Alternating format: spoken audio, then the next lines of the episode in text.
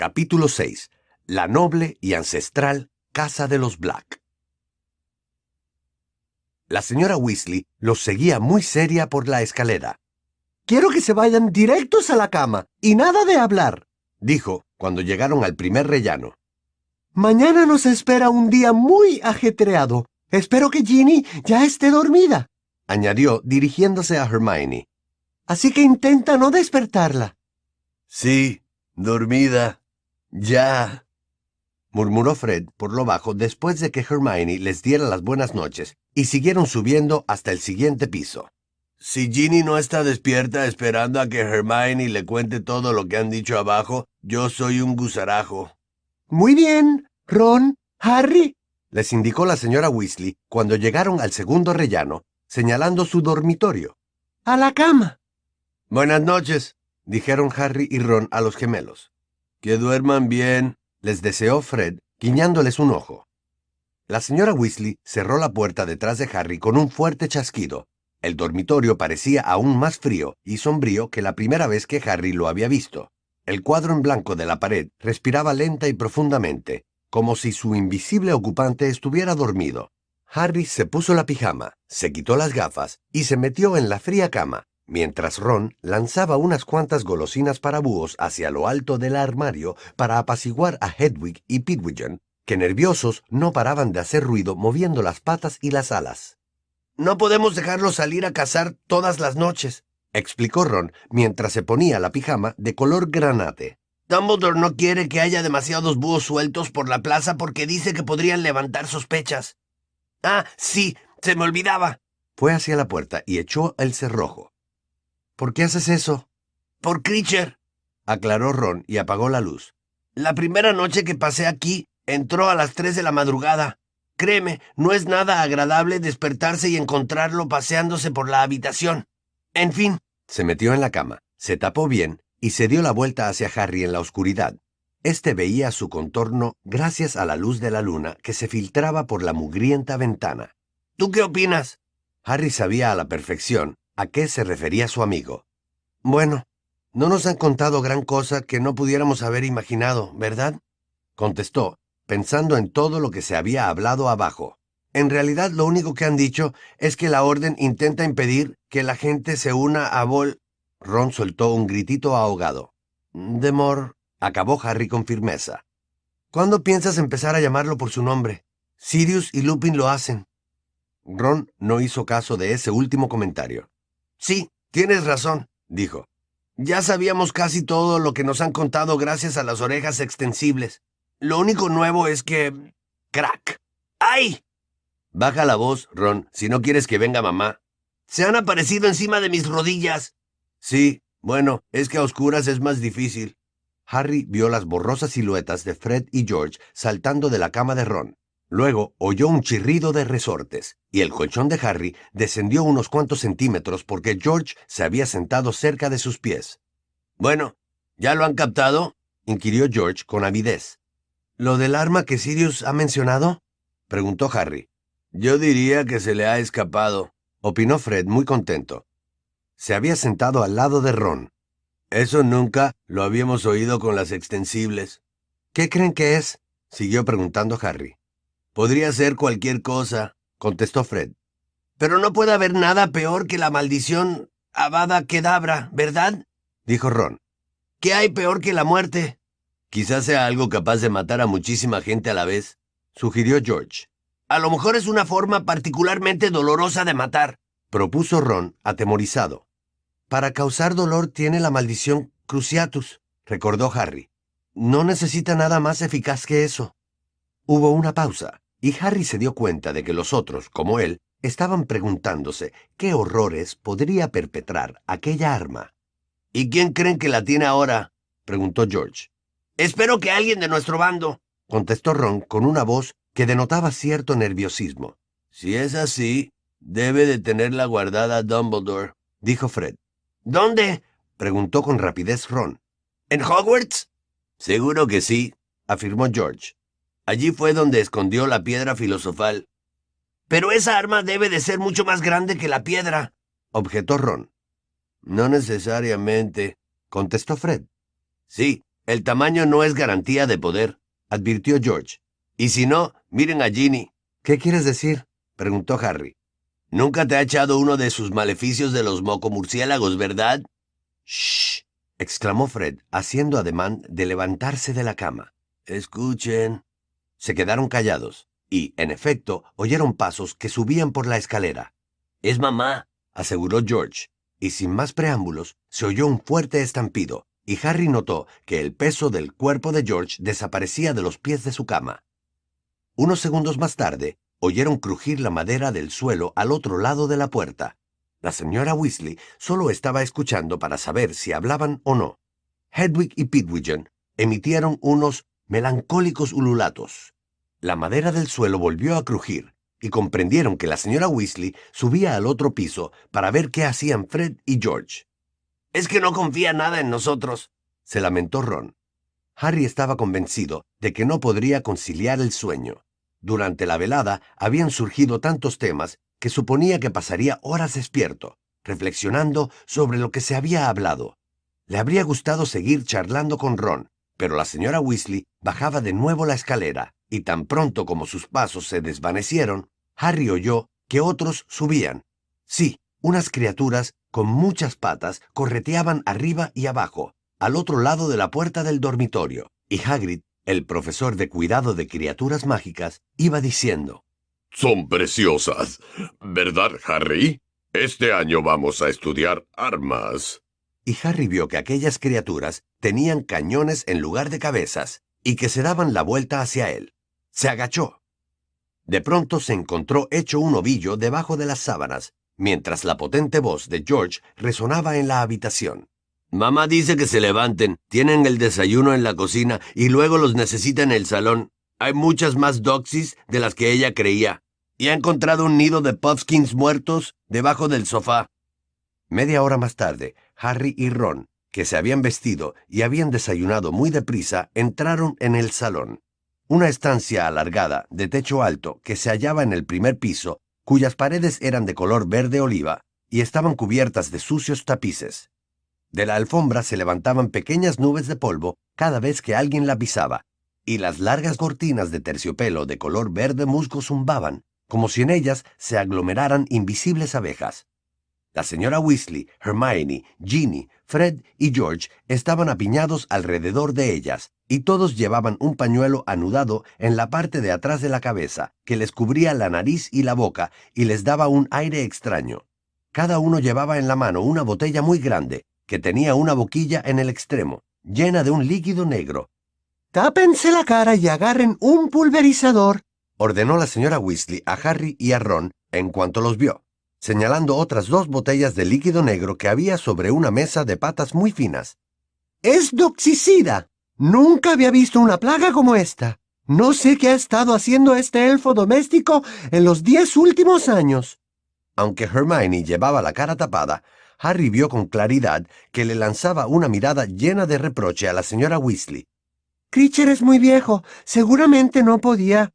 Te sorprendería ver de lo que es capaz Critcher cuando le interesa, Hermione, afirmó Sirius, que acababa de entrar en el salón con una bolsa manchada de sangre llena de algo que parecían ratas muertas. Vengo de dar de comer a Buckbeak, añadió al distinguir la mirada inquisitiva de Harry. Lo tengo arriba, en la habitación de mi madre. Bueno, a ver, este escritorio Dejó la bolsa de las ratas encima de una butaca y se agachó para examinar el mueble. Entonces Harry notó que el escritorio temblaba ligeramente. Mira, Molly, estoy convencido de que es un Bogart, comentó Sirius mirando por la cerradura. Pero quizá convendría que Ojo Loco le echara un vistazo antes de soltarlo. Conociendo a mi madre, podría ser algo mucho peor. Tienes razón, Sirius, coincidió la señora Weasley. Ambos hablaban en un tono muy educado y desenfadado que le dio a entender a Harry que ninguno de los dos había olvidado su discusión de la noche anterior.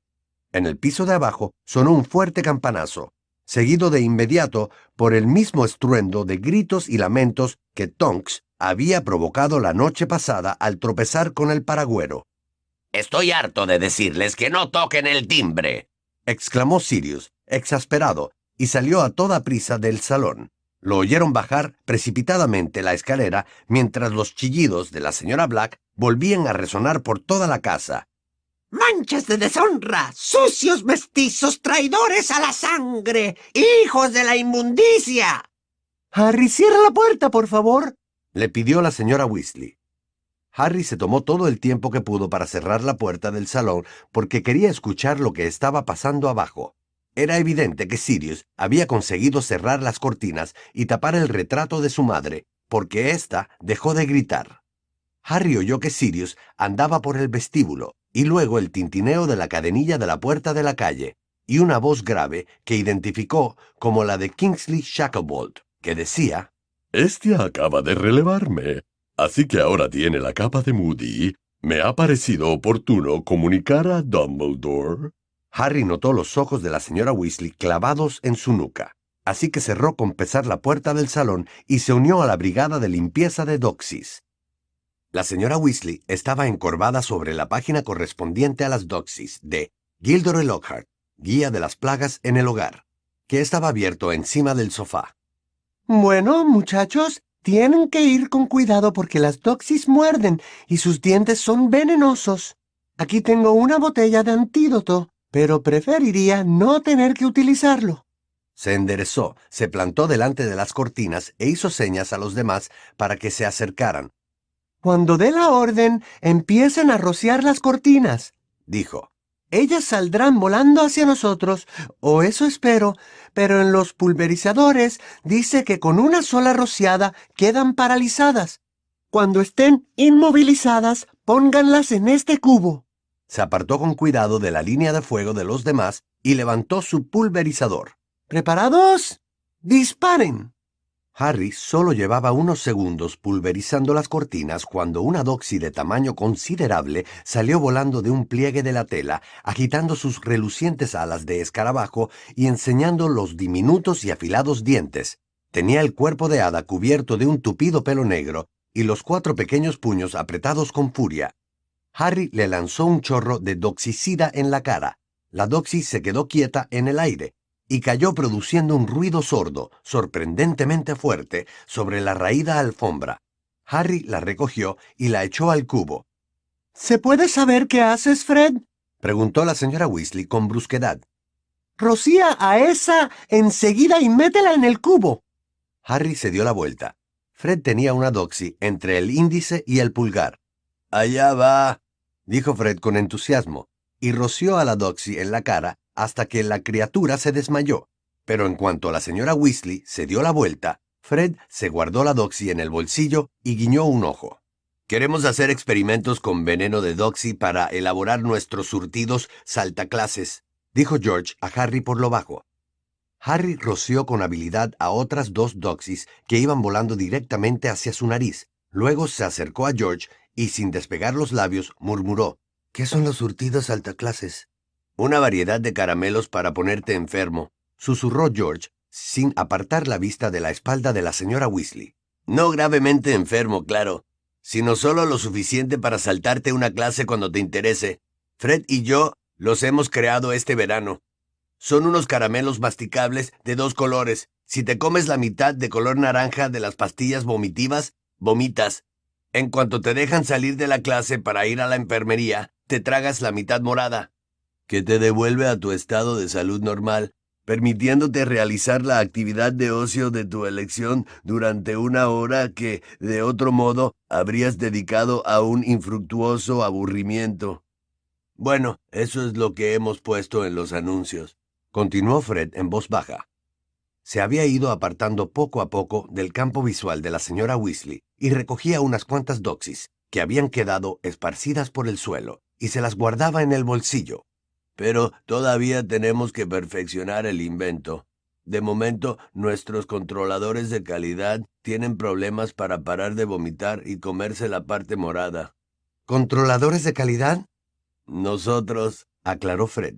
Vamos turnándonos. George probó los bombones de esmayo. El turrón sangranarices lo probamos los dos. Mamá creía que nos habíamos batido en duelo, dijo George. Veo que la tienda de artículos de broma sigue funcionando. murmuró Harry, fingiendo que colocaba bien la boquilla de su pulverizador. Bueno, todavía no hemos tenido ocasión de buscar un local, continuó diciendo Fred, bajando la voz aún más, mientras la señora Weasley se secaba la frente con el pañuelo antes de volver al ataque. Así que de momento lo tenemos organizado como un servicio de venta por correo. La semana pasada pusimos anuncios en el Profeta. Y todo gracias a ti, Harry, añadió George. Pero no temas, mamá no tiene ni idea. Ya no lee el Profeta porque dice mentiras sobre ti y sobre Dumbledore. Harry sonrió.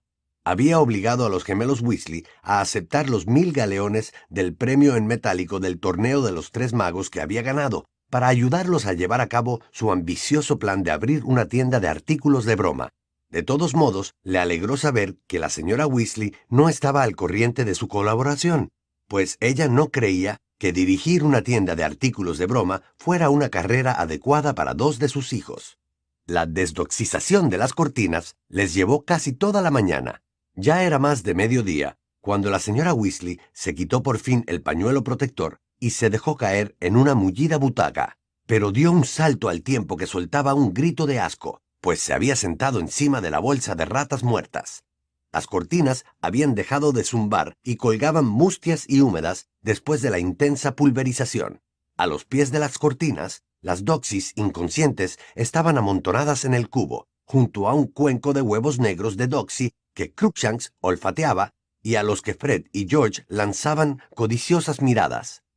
Creo que de eso nos encargaremos después de comer, dijo la señora Weasley, señalando las polvorientas vitrinas que había a ambos lados de la repisa de la chimenea.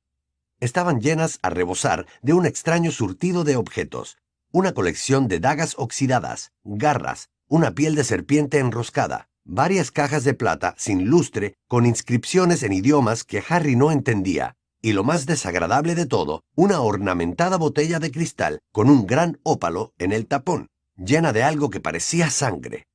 Volvió a sonar el timbre de la puerta, y todos miraron a la señora Weasley. Quédense aquí, dijo ella con firmeza, y agarró la bolsa de ratas en el momento en que abajo empezaban a oírse de nuevo los bramidos de la señora Black. Voy a traerles unos sándwiches. Salió de la habitación y cerró con cuidado tras ella. A continuación, todos corrieron hacia la ventana para ver quién estaba en la puerta principal. Alcanzaron a ver la coronilla de una despeinada y rojiza cabeza y un montón de calderos en precario equilibrio. ¡Mundungus! exclamó Hermione. ¿Para qué habrá traído esos calderos? Debe de buscar un lugar seguro donde guardarlos, dijo Harry. ¿No era eso? ¿Recoger calderos robados, lo que estaba haciendo la noche que debía vigilarme? Sí, tienes razón, respondió Fred. La puerta de la calle se abrió y Mundungus entró por ella con sus calderos y se perdió de vista. Vaya, a mamá no le va a hacer ninguna gracia. Fred y George corrieron hacia la puerta y se quedaron junto a ella, escuchando con atención. La señora Black había dejado de gritar. Mundungus está hablando con Sirius y con Kingsley dijo Fred en voz baja, concentrado y con el entrecejo fruncido. No los oigo bien. ¿Qué les parece si probamos con las orejas extensibles? Quizá valga la pena intentarlo, admitió George. Podría subir un momento y tomar unas... Pero en ese preciso instante estalló una sonora exclamación en el piso de abajo que hizo que las orejas extensibles resultaran superfluas. Se podía oír a la perfección lo que la señora Weasley estaba diciendo a grito pelado, esto no es un escondrijo de artículos robados. Me encanta oír a mamá gritándole a otra persona, comentó Fred con una sonrisa de satisfacción en la cara, mientras abría un poco la puerta para dejar que la voz de la señora Weasley entrara mejor en el salón. Para variar. Completamente irresponsable, como si no tuviéramos bastantes preocupaciones sin que tú traigas tus calderos robados a la casa. Los muy idiotas la están dejando que se explaye dijo George, haciendo un gesto negativo con la cabeza. Hay que atajarla enseguida porque, si no, se enciende y ya no hay quien la pare. Se moría de ganas de soltarle una buena reprimenda a Mundungus desde que desapareció cuando se suponía que estaba siguiéndote, Harry. Y allá va la madre de Sirius otra vez. La voz de la señora Weasley quedó apagada bajo una nueva sarta de chillidos e improperios de los retratos del vestíbulo. George hizo ademán de cerrar la puerta para ahogar el ruido, pero, antes de que pudiera hacerlo, un elfo doméstico se coló en la habitación. Iba desnudo, con la excepción de un trapo mugriento atado como un taparrabos alrededor de la cintura. Parecía muy viejo, le sobraba piel por todas partes, y, aunque era calvo, como todos los elfos domésticos, le salían pelos blancos por las enormes orejas de murciélago. Tenía los ojos de color verde claro, inyectados en sangre, y la carnosa nariz era grande y con forma de morro de cerdo. El elfo no prestó la más mínima atención ni a Harry ni a los demás, como si no los hubiera visto. Entró arrastrando los pies, encorvado, caminando despacio y con obstinación, y fue hacia el fondo de la estancia sin dejar de murmurar por lo bajo con voz grave y áspera, como la de una rana mugidora. Apesta alcantarilla, y por si fuera poco es un delincuente, pero ella no es mucho mejor, una repugnante traidora a la sangre con unos mocosos que enredan la casa de mi ama. Oh, mi pobre ama, si ella supiera, si supiera qué escoria han dejado entrar en la casa, ¿Qué le diría al viejo Creature? ¡Oh, qué vergüenza! Sangre sucia, hombres lobo, traidores y ladrones. Pobre viejo Creature. ¿Qué puede hacer él? Hola, Creature. Lo saludó Fred, casi gritando, y cerró la puerta haciendo mucho ruido. El elfo doméstico se paró en seco, dejó de mascullar y dio un respingo muy exagerado y muy poco convincente. Creature no había visto al joven amo se excusó. A continuación, se volvió y se inclinó ante Fred, con los ojos clavados todavía en la alfombra. Añadió en un tono perfectamente audible. Un sucio mocoso y un traidor a su sangre, eso es lo que es. ¿Cómo dices? preguntó George. No he oído eso último.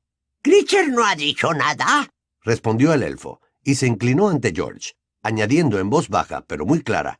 Y ahí está su gemelo, un par de bestias anormales. Harry no sabía si reír o no. El elfo se enderezó y los miró a todos con hostilidad.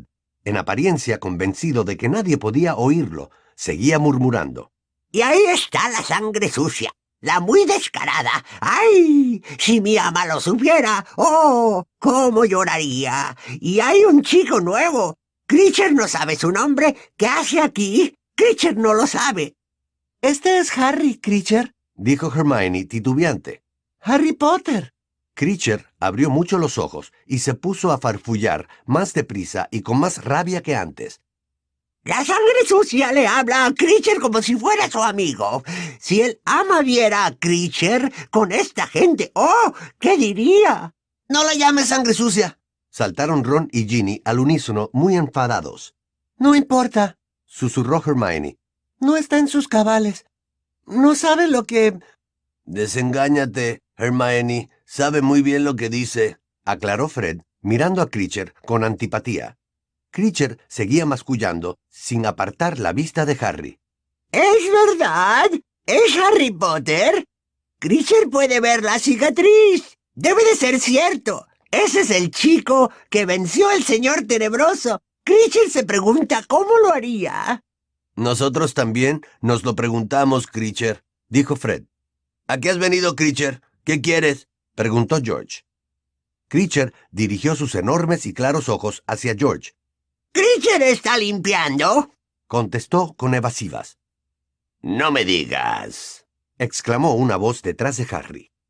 Sirius había vuelto y miraba con desprecio al elfo desde el umbral. El ruido en el vestíbulo había cesado. Quizá la señora Weasley y Mundungus siguieran discutiendo en la cocina. Al ver a Sirius, Creature hizo una reverencia exageradísima, hasta tocar el suelo con su nariz en forma de hocico. Levántate, le espetó Sirius, impaciente. A ver, ¿qué estás tramando? Creature está limpiando, repitió el elfo. Creature vive para servir a la noble casa de los Black. Que cada día está más negra, afirmó Sirius. Al amo siempre le ha gustado hacer bromas, comentó Creature. Volvió a inclinarse y siguió murmurando. El amo era un canalla desagradecido que le partió el corazón a su madre.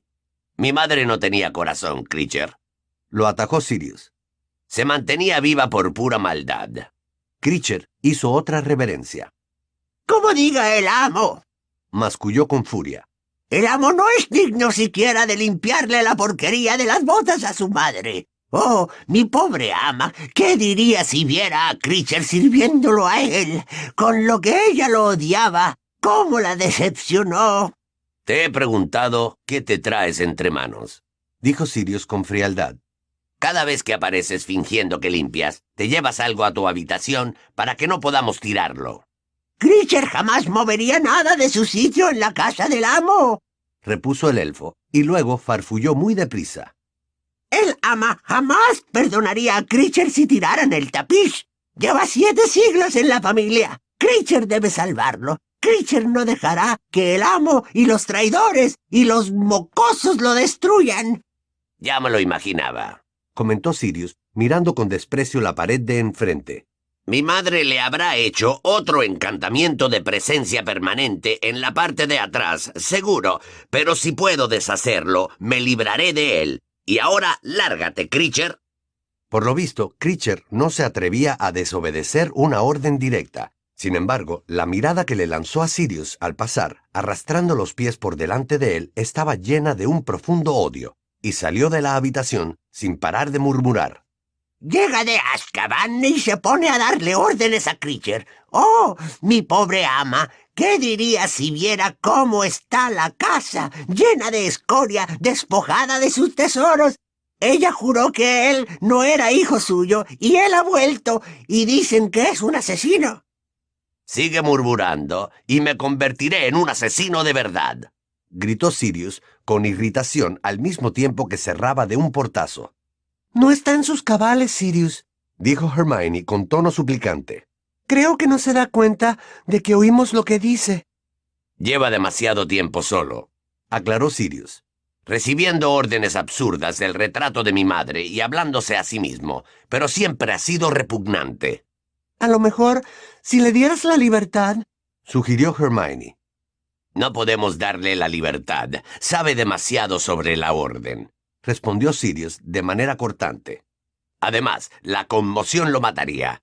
Insinúale que salga de esta casa y ya verás cómo reacciona. Sirius se dirigió a la pared donde estaba colgado el tapiz que Critcher había estado intentando proteger. Harry y los demás lo siguieron. El tapiz parecía viejísimo, estaba desteñido y raído, como si las doxis lo hubieran mordisqueado. Con todo, el hilo dorado con el que estaba bordado todavía relucía lo suficiente para dejar ver un extenso árbol genealógico que se remontaba, por lo que Harry pudo distinguir, hasta la Edad Media. En la parte superior había grandes letras que rezaban La noble y ancestral Casa de los Black. Toujours Pierre. ¿Tú no sales aquí? exclamó Harry tras recorrer con la mirada la parte inferior del árbol. Antes estaba, comentó Sirius, señalando un pequeño y redondo agujero con los bordes chamuscados que parecía una quemadura de cigarrillo. Mi dulce y anciana madre me borró cuando me escapé de casa. A Critcher le encanta relatar esa historia entre dientes. ¿Te escapaste de casa? Cuando tenía 16 años, afirmó Sirius. Estaba harto. ¿A dónde fuiste? preguntó Harry, mirándolo fijamente. A casa de tu padre, contestó Sirius. Tus abuelos se portaron muy bien conmigo. Me adoptaron, por así decirlo. Sí, me instalé en casa de tu padre y pasé allí las vacaciones escolares, y cuando cumplí 17 años me fui a vivir solo. Mi tío, Alfard, me había dejado una cantidad considerable de oro. A él también deben de haberlo borrado del árbol por eso. En fin, después empecé a vivir solo pero siempre fui bien recibido en casa de los Potter, y solía ir allí a comer los domingos. Pero, ¿por qué? ¿Por qué me marché? Sirius compuso una amarga sonrisa y se pasó los dedos por el largo y despeinado cabello. Porque los odiaba a todos, a mis padres, con su manía de la sangre limpia, convencidos de que ser un Black te convertía prácticamente en un miembro de la realeza. El idiota de mi hermano que fue lo bastante estúpido para creérselo. Ese es él. Sirius puso un dedo en la parte inferior del árbol y señaló el nombre Regulus Black. La fecha de su muerte, unos 15 años atrás, seguía a la de su nacimiento. Era más joven que yo, explicó Sirius. y mucho mejor, como me recordaban mis padres cada dos por tres. Pero murió, dijo Harry. Sí, el muy imbécil se unió a los mortífagos. No lo dirás en serio. Vaya, Harry, ¿no has visto ya suficiente de esta casa para entender a qué clase de magos pertenecía mi familia? dijo Sirius con fastidio. ¿Tus padres... tus padres también eran mortífagos? No, no. Pero creían que Voldemort tenía razón. Estaban a favor de la purificación de la raza mágica. Querían deshacerse de los hijos de los muggles y que mandaran los sangre limpia. Y no eran los únicos. Mucha gente, antes de que Voldemort se mostrara tal cual era en realidad, creía que él tenía razón, aunque cuando vieron lo que estaba dispuesto a hacer para conseguir el poder, les entró miedo y se echaron atrás. Pero supongo que al principio mis padres creyeron que Regulus era un verdadero héroe cuando se le unió. ¿Lo mató un auror? preguntó Harry, titubeante. No, ¿qué va? contestó Sirius. Lo mató Voldemort. O mejor dicho, alguien que obedecía sus órdenes. Dudo que Regulus llegara a ser lo bastante importante para que Voldemort quisiera matarlo en persona. Por lo que pude averiguar después de su muerte, al cabo de un tiempo de haberse unido a Voldemort, le entró pánico al ver lo que le pedían que hiciera e intentó volverse atrás. Pero a Voldemort no le entregas tu dimisión así como así. Es toda una vida de servicio o la muerte. ¡A comer! anunció la señora Weasley. Llevaba la varita en alto, sosteniendo con la punta una enorme bandeja llena de sándwiches y un pastel. Estaba muy colorada y parecía muy enojada. Todos se dirigieron hacia ella, hambrientos, pero Harry se quedó con Sirius, que se había acercado más al tapiz. Hacía años que no lo miraba. Aquí está Phineas Nigelus, mi tatarabuelo, ¿lo ves? El director menos admirado que jamás ha tenido Hogwarts. Y Araminta Meliflua, prima de mi madre, intentó llevar adelante un proyecto de ley ministerial para legalizar la casa de muggles. Y la querida tía Eladora inició la tradición familiar de decapitar a los elfos domésticos cuando se hacían demasiado viejos para llevar las bandejas del té. Como es lógico, cada vez que la familia daba a algún miembro medianamente decente, lo repudiaban. Veo que Tonks no aparece. Quizás sea por eso por lo que Creature no acepta sus órdenes. Se supone que tiene que hacer todo lo que le ordene cualquier miembro de la familia. ¿Tonks y tú son parientes? preguntó Harry con sorpresa. Sí, claro. Su madre, Andrómeda, era mi prima favorita. Le explicó Sirius mientras examinaba con minuciosidad el tapiz. No, Andrómeda tampoco sale. Mira. Señaló otra quemadura redonda entre dos nombres, Bellatrix y Narcisa. Las hermanas de Andrómeda todavía están aquí porque hicieron bonitos y respetables matrimonios con hombres de sangre limpia, pero Andrómeda se casó con un hijo de Muggles, Ted Tonks. Así que... Sirius fingió arremeter contra el tapiz con una varita y rió con amargura. Harry, sin embargo, no rió, pues estaba demasiado ocupado leyendo los nombres que había a la derecha del agujero de Andrómeda. Una línea doble de hilo dorado unía a Narcisa Black con Lucius Malfoy, y una línea simple vertical que salía de sus nombres terminaba en Draco. ¿Estás emparentado con los Malfoy?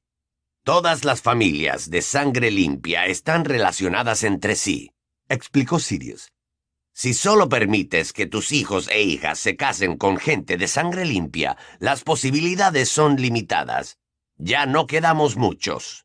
Molly y yo somos primos políticos, y Arthur es algo así como mi primo segundo.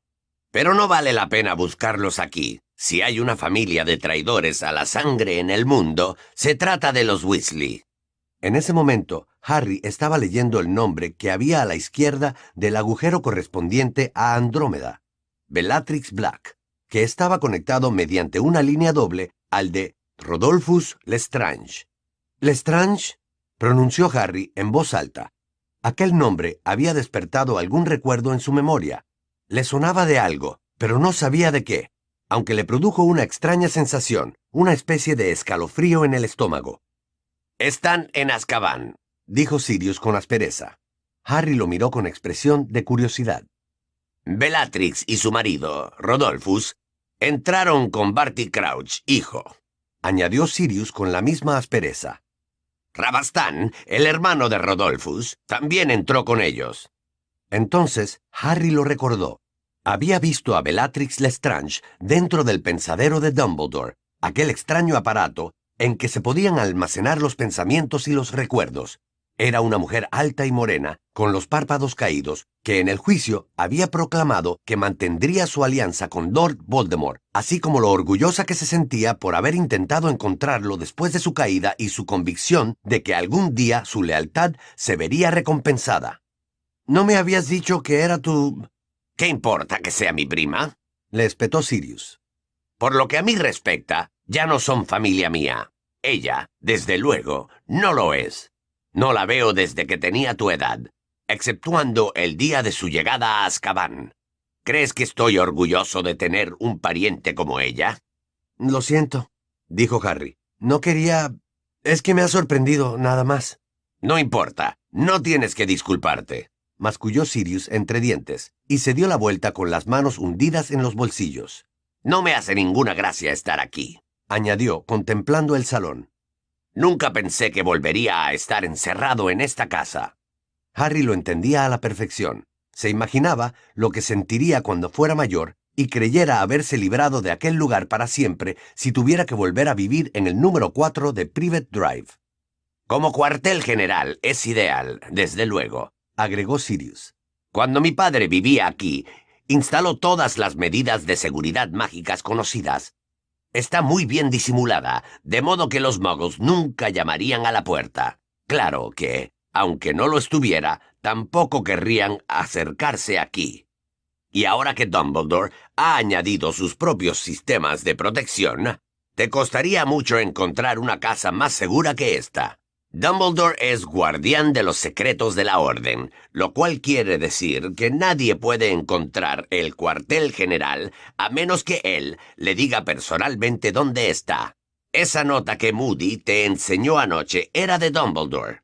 Sirius soltó una breve y áspera risa. Si mis padres vieran para qué estamos utilizando su casa ahora. Bueno, puedes hacerte una idea por los gritos del retrato de mi madre. Frunció un instante el entrecejo y luego suspiró. No me importaría tanto si de vez en cuando pudiera salir y hacer algo útil. Le he pedido a Dumbledore que me deje escoltarte el día de la vista, tomando la forma de hocicos, claro. Así podría darte un poco de apoyo moral. ¿Qué te parece? Harry tuvo la sensación de que el estómago se le hundía hasta la polvorienta alfombra. No había vuelto a pensar ni una sola vez en la vista desde la cena de la noche anterior con la emoción de volver a estar rodeado de la gente que él más quería y con tantas noticias, no había vuelto a acordarse de aquel asunto pendiente. Sin embargo, cuando Sirius mencionó la vista, volvió a invadirlo un miedo aplastante. Miró a Hermione y a los Weasley, que estaban comiéndose los sándwiches, y pensó en cómo se sentiría si ellos regresaban a Hogwarts sin él. No te preocupes, lo tranquilizó Sirius. Harry levantó la cabeza y comprendió que su padrino había estado observándolo. Estoy seguro de que te absolverán. El Estatuto Internacional del Secreto contempla el uso de la magia para salvar la propia vida. Pero, si me expulsan, dijo Harry en voz baja, ¿me dejarás venir aquí y quedarme a vivir contigo? Sirius esbozó una triste sonrisa. Ya veremos. Afrontaría mucho mejor la vista si supiera que Pase lo que pase, no tendré que volver con los Dursley, insistió Harry. Deben ser realmente odiosos para que prefieras vivir en esta casa, contestó Sirius con tono pesimista. Dense prisa ustedes dos. Se van a quedar sin nada. Les advirtió la señora Weasley. Sirius suspiró otra vez y echó un vistazo al tapiz. Luego, Harry y él fueron a reunirse con los demás. Aquella tarde, Harry hizo todo lo posible para no pensar en la vista mientras vaciaban las vitrinas. Por fortuna para él, era un trabajo que requería gran concentración, pues muchos de los objetos que había allí dentro se mostraban muy reacios a abandonar sus polvorientos estantes. Sirius recibió una fuerte mordedura de una caja de rapé de plata. Pasados unos segundos, la mano herida había generado una repugnante costra, como una especie de guante marrón muy duro. No pasa nada, dijo, examinándose la mano con interés antes de darle unos golpecitos con la varita mágica para que la piel volviera a su estado normal. Dentro debía de haber polvos verrugosos. Metió la caja en el saco donde iban guardando lo que sacaban de las vitrinas, y poco después Harry vio como George se envolvía la mano con un trapo y se guardaba la caja en el bolsillo lleno de doxis. Encontraron un instrumento de plata de aspecto espeluznante, algo parecido a unas pinzas con muchas patas. Cuando Harry lo agarró, subió corriendo por su brazo, como una araña, e intentó pincharlo. Sirius lo atrapó y lo aplastó con un pesado libro titulado la nobleza de la naturaleza, una genealogía mágica. También había una caja de música que emitía una melodía tintineante y un poco siniestra cuando le dabas cuerda, y de pronto todos se sintieron débiles y soñolientos de una forma muy extraña, hasta que a Ginny se le ocurrió cerrar la tapa de un porrazo, un enorme guardapelo que nadie pudo abrir, varios sellos antiguos y, en una caja cubierta de polvo, una orden de Merlín, primera clase, concedida al abuelo de Sirius por los servicios prestados al ministerio. Quiere decir que les dio mucho oro, aclaró Sirius con desprecio, y metió la medalla en el saco de basura. Creature se coló en la habitación varias veces e intentó llevarse cosas en el taparrabos, murmurando terribles maldiciones cada vez que lo descubrían. Cuando Sirius le arrancó de la mano un enorme anillo de oro con el emblema de los Black, Creature rompió a llorar de rabia y salió de la habitación sollozando y lanzando contra Sirius unos insultos que Harry nunca había oído. Era de mi padre, explicó Sirius, y metió el anillo en el saco. Creature no le tenía tanto aprecio a él como a mi madre, pero la semana pasada lo sorprendí robando unos pantalones suyos. La señora Weasley los tuvo unos cuantos días trabajando muy duro, Tardaron tres días en descontaminar el salón. Al final, los únicos trastos que quedaron fueron el tapiz del árbol genealógico de la familia Black, que resistió todos sus intentos de retirarlo de la pared, y el escritorio vibrante. Moody aún no había aparecido por el cuartel general, de modo que no podían estar seguros de qué había dentro.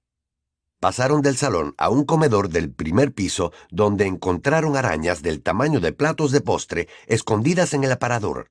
Ron salió precipitadamente de la habitación para hacerse una taza de té y no regresó hasta una hora y media más tarde. Sirius, sin miramientos, metió la porcelana que llevaba el emblema y el lema de los Black en un saco al que fueron a parar también una serie de fotografías viejas con deslustrados marcos de plata, cuyos ocupantes soltaron agudos gritos al romperse los cristales que los cubrían. Snape se había referido a su trabajo como limpieza, pero Harry opinaba que en realidad estaban guerreando contra la casa, que se defendía con uñas y dientes con la ayuda de Creature. El elfo doméstico aparecía siempre en el lugar donde se habían congregado y sus murmullos de protesta cada vez eran más ofensivos mientras intentaba llevarse cualquier cosa que pudiera de los sacos de basura. Sirius hasta llegó a amenazarlo con darle una prenda, pero Creature lo miró fijamente con sus ojos vidriosos y dijo, el amo puede hacer lo que quiera. Luego se dio la vuelta y farfulló, de modo que todos pudieran oírlo.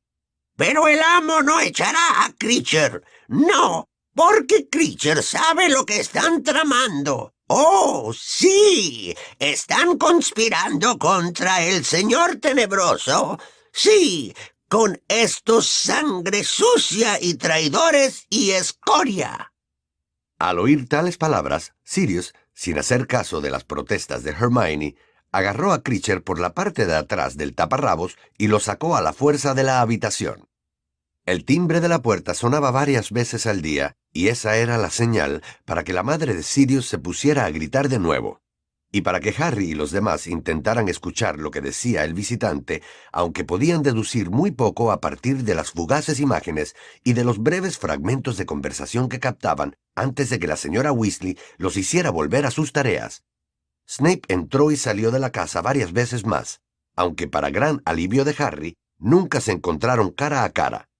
Harry también vio a la profesora McGonagall de transformaciones que estaba muy rara con un vestido y un abrigo de muggle, y que al parecer también estaba demasiado ocupada para entretenerse mucho. A veces, sin embargo, los visitantes se quedaban para echar una mano. Tonks se quedó con ellos una tarde memorable en la que encontraron un viejo ghoul de instintos asesinos escondido en un cuarto de baño del piso superior, y Lupin, que vivía en la casa con Sirius, pero pasaba largos periodos fuera, realizando misteriosas misiones para la Orden, los ayudó a reparar un reloj de pie que había desarrollado la desagradable costumbre de lanzarse contra quien pasara por delante de él. Mundungus se reconcilió un poco con la señora Weasley al rescatar a Ron de unas viejas túnicas de color morado que intentaron estrangularlo cuando las sacó de su armario. Pese a que seguía durmiendo muy mal, pues todavía soñaba con pasillos y puertas cerradas con llave que hacían que le picara la cicatriz, Harry estaba pasándosela bien por primera vez aquel verano. Mientras se mantenía ocupado, se sentía contento, pero una vez terminadas las tareas, y tan pronto como bajaba la guardia, o, agotado, se tumbaba en la cama y se quedaba mirando las sombras borrosas que se movían por el techo. Volvía a acordarse de la vista en el ministerio que se avecinaba.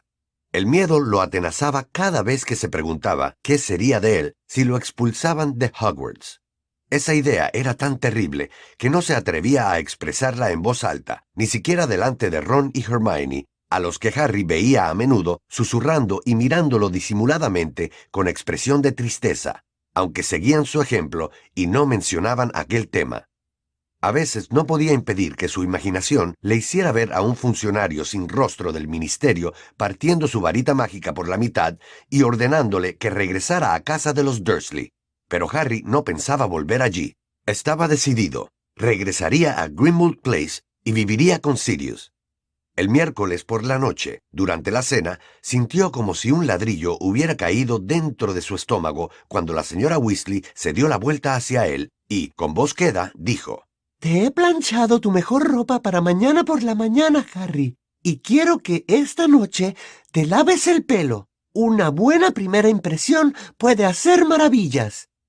Ron, Hermione, Fred, George y Ginny dejaron de hablar y miraron a Harry. Este asintió con la cabeza e intentó seguir comiéndose la chuleta, pero se le había quedado la boca tan seca que no podía masticar. ¿Cómo voy a ir hasta allí? le preguntó a la señora Weasley, intentando adoptar un tono despreocupado. Te llevará Arthur cuando vaya a trabajar, contestó ella con dulzura. El señor Weasley, que estaba sentado al otro lado de la mesa, sonrió para animar a Harry. Este miró a Sirius, pero antes de que pudiera formular la pregunta, la señora Weasley ya la había respondido. El profesor Dumbledore no cree que sea muy buena idea que Sirius vaya contigo. Y he de decir que yo... Opino que tiene mucha razón, confirmó Sirius entre dientes. La señora Weasley frunció los labios. ¿Cuándo te ha dicho Dumbledore eso? preguntó Harry, mirando a Sirius. Vino anoche, cuando tú estabas acostado, terció el señor Weasley. Sirius, malhumorado, clavó el tenedor en una papa. Harry bajó la vista y la fijó en su plato. Saber que Dumbledore había estado en aquella casa la víspera de su vista y no había ido a verlo hizo que se sintiera aún peor, si eso era posible.